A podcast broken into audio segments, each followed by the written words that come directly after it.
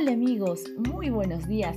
Les saluda una vez más Daisy Cabrera y qué alegría poder contar con tu compañía en esta devoción. Tenemos la devoción matutina de jóvenes Persigue tus sueños. Hoy, lunes 13 de julio, conoceremos la historia de un hombre llamado Lázaro Spallanzani.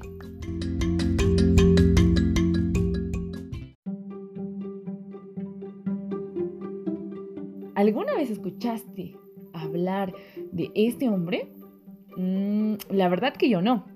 Pero vamos, vamos a ir juntos y vamos a conocer la historia de este personaje.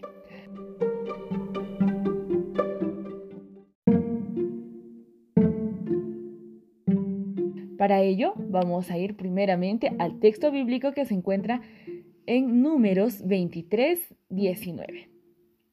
Dios no es un hombre, por lo tanto no miente. Él no es humano, por lo tanto no cambia de parecer. Es así que dice la palabra de Dios. Decía Rose, una naturista inglés, los escarabajos no tienen mamás ni papás. Hace más de 200 años. Otros decían, surgen espontáneamente del estiércol de las vacas. El pelo de los caballos se convierte en lombrices. Otros decían, los ratones se reproducen del barro. Los gusanos salen de la carne. ¿Te imaginas escuchar todo esto? Pero Lázaro se preguntaba, ¿cómo podrían ser ciertas estas cosas? Todos los seres humanos y todos los seres vivientes, por más chiquitos que sean y que los puedo ver mediante el microscopio, tienen que tener progenitores, ya sean moscas o algún animalito pequeño que quizás ni lo podemos ver. Entonces leyó acerca del experimento realizado por un científico llamado Reddy. Reddy tomó dos frascos e introdujo un trozo de carne en cada uno de ellos. Tapó bien el frasco y el otro lo dejó destapado. Observó cómo las moscas eran atraídas. Entraban y salían del frasco abierto y se posaban en la carne. En unos cuantos días había muchas moscas en este frasco. Se habían multiplicado a partir de los huevecillos puestos por las moscas hembras. Por otro lado, no había moscas en el frasco tapado.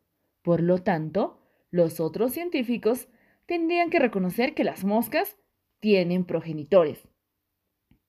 Ahora, demostraré que los animalitos microscópicos también deben tenerlos, decía Lázaro.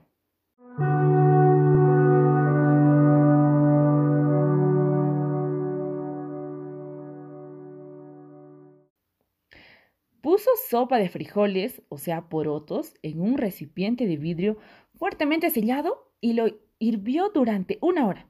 En otro recipiente, tapado normalmente con un corcho, puso más sopa y la hirvió por un espacio de una hora. Después de varios días, observó por el microscopio que una muestra de cada uno de los recipientes, pues no había vida presente en el recipiente bien sellado. En el otro frasco se habían desarrollado muchos microbios.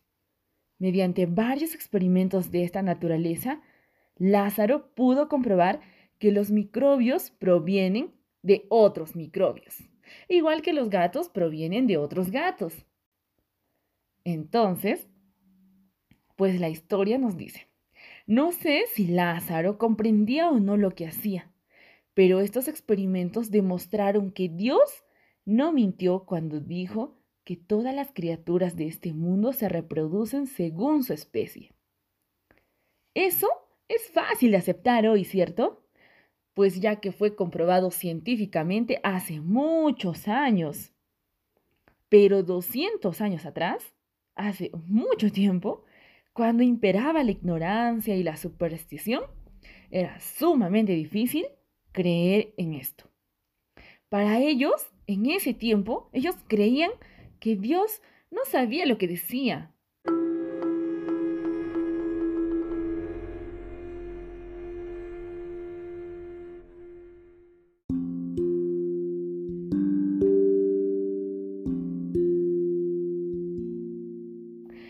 Y hoy nosotros nos damos cuenta que no es así. Incluso ya los científicos lo han descubierto. Y podemos decir que Dios no miente. Y la Biblia lo dice. Hemos leído el texto en números 23, 19 que nos decía, Dios no es un hombre, por lo tanto no miente. Él no es humano, por lo tanto no cambia de parecer.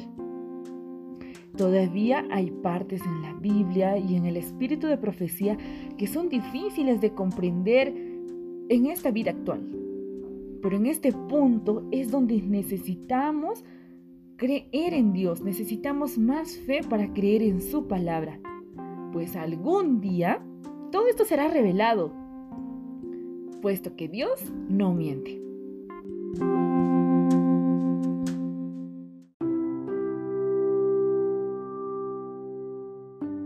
Recuerda, debemos tener la plena certeza de que Dios, todo lo que dejó en su palabra es la verdad. Él es la luz y la verdad.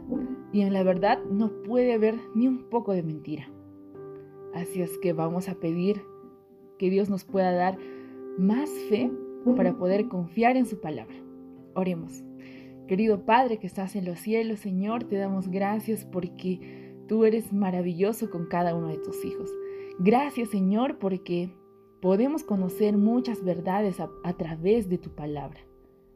A pesar de que hay momentos en el que no podemos entender algunas situaciones de esta vida o algunas partes de la Biblia, Señor. Rogamos que tú nos puedas dar la fe suficiente y poder confiar en todo lo que has dejado escrito para nosotros. Querido Padre, sabemos que este mundo conoce muchas cosas, pero hay cosas también que no conocen de tu palabra. Permite que nosotros podamos llegar a estas personas para que puedan conocer tu verdad. Ayúdanos a ser instrumentos tuyos. En el nombre de Jesús. Amén.